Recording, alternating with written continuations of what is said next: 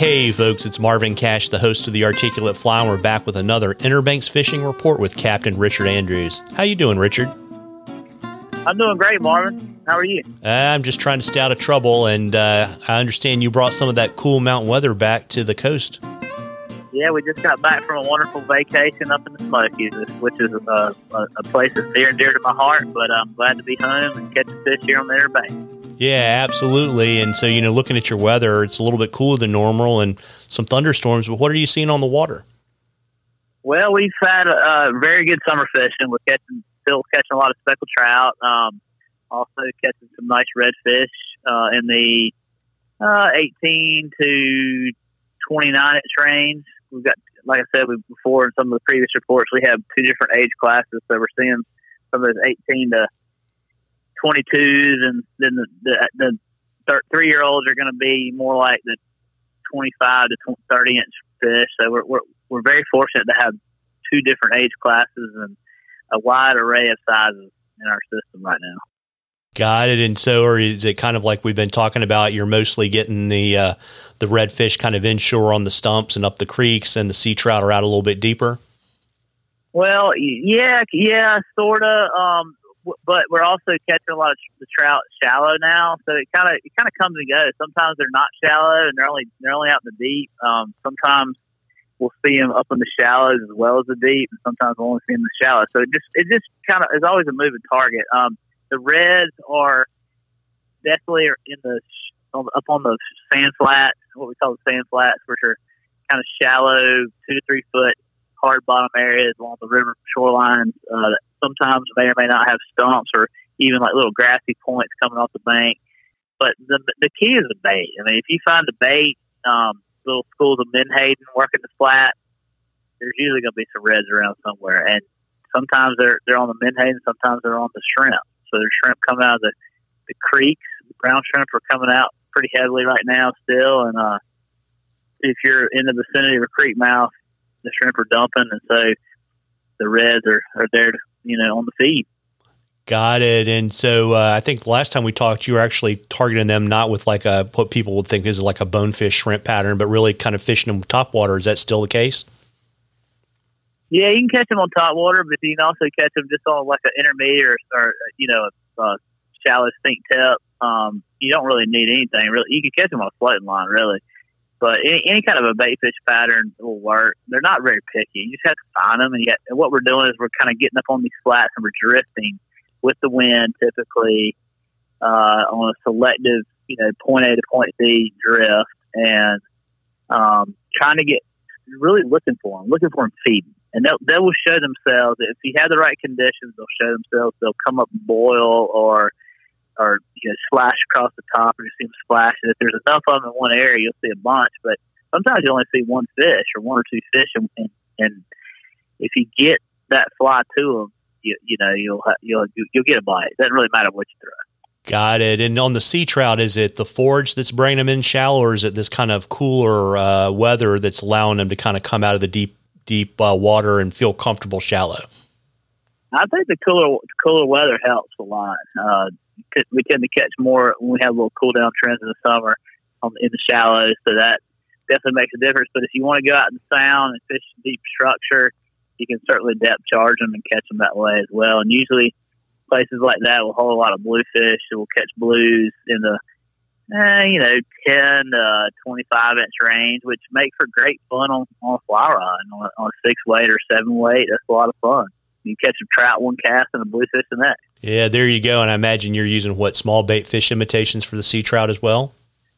Yeah, I, I like small flies for those, like small Clousers or small game changers, anything small, nothing big and hairy and with a big profile.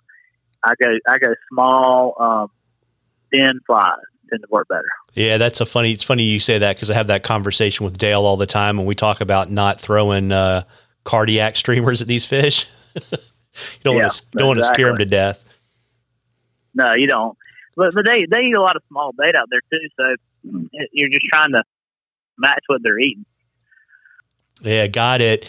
And um, you know, you're what? You're probably about what three weeks away from uh, your large drum bite too, right? There's been a few schools around that have been seen, you know, and encountered here and there. We always have them around early, but as far as consistent catchable numbers go, usually we think about the about the mid August time frame as being that you know when we really get going with them. I mean, I'll, I'll be by mid August. I'll be fishing for them every day. Hopefully, they'll be here. Um, we're not fishing for them now, but we did encounter some tarpon today, which was a, a very welcome sight. Um, we uh, we found some fish rolling uh, about an acre in size, a pretty nice school, and we found ourselves right in the middle of them. They were they were happy, they were feeding, they were they were rolling, um, and we ironically, you know, I, I wasn't prepared for them because I don't really tarpon fish much, but we just kind of found ourselves in a, in a um, opportunistic situation. And, and so I grabbed a, a hairy worm, which is a bait that some of these youngsters might not even know about. Um, it's a it's an old school striper bait from the 70s and 80s. It used to be a hot bait up, up in these parts way back in the day. It's basically a bucktail with a long a worm on it. It was a white hairy worm that a man who I fished with in April in Weldon on the Roanoke had left on my boat, and it had just been sitting there since April, and I hadn't touched it. And I said, "Well, let's try this because I know tarpon, you know, would like a subtle bait that you just kind of put right in front of their face, and uh, they don't like noisy popping corks and big topwater plugs and things like that." So I tied it on there, and I had a man, ironically, from Marathon, Florida today, who had, had caught quite a few tarpon and knew how to do it. So we found ourselves the tarpon rolling all around us in all directions. I said, guys, I said, just wait. You know, don't cast. Don't just false cast. I mean, don't just cast out there and hope for a bite. So wait for one to roll and put it right in front of his face. And that's exactly what this man did. And within five minutes, we hooked one. I couldn't believe it. I, we were just actually just watching the tarpon. I didn't really think we were going to catch one. But he threw it out there and did it right and got a bite and, and, and bowed to the king. The fish jumped four times and within five minutes, this is on a trout rod, by the way, a medium light seven foot center rod. And we weren't fly fishing for these for these guys. We, although you might might have been able to catch one on fly. Um, and we got the fish boat side within about five minutes, and was unable to touch the uh, two foot shot of twenty pound leader. However, we had the fish right there beside the boat, and he chased off. I would consider that a catch. So, so there you have it. We got lucky and caught a tarpon in North Carolina on artificial bait, which is a extremely rare event. Like I've only known this happen in just a few other times. Uh, most of the guys who tarpon fish here catch them on cut bait and you know chumming them and that sort of thing. So next next step, Marvin, is uh is fly rod. Yeah, there you go. And you said that fish was about a buck thirty, right? It's about yeah yeah we estimated about a buck thirty. It's not a small fish, so uh, most of the tarpon we have here are are big fish, and uh, but it's it's it's really tough. To, they're they're hard to catch here. We just we don't have a lot of them, uh, but I have found myself in some you know unusual situations from time to time where we're in the middle of a big school that's rolling and very active like that. So we just got lucky and and we were very surprised, which that's what I love about fishing is just being surprised. Yeah, well, there you go. You have to hate when that happens. And you know, folks, we love questions at the Articulate Fly. You can email them to us or send them to us on our Facebook or Instagram page. And if we use your question, I'll send you some Articulate Fly swag and we will enter into a drawing for a half a day charter with Richard at the end of the season. And uh, before I let you uh, hop, I think, you know, if you. Uh, you get a tarpon, I think you should have a gin and tonic before you have dinner. So before you get your gin and tonic, Richard, why don't you let folks know where they can find you so they can book you and fish with you? Best source uh, to find out what I do is on my website at www.tarpamguide.com. Awesome. Well, listen, folks, you owe it to yourself to get out there and catch a few. Tight lines, everybody. Tight lines, Richard. Tight lines, Marvin.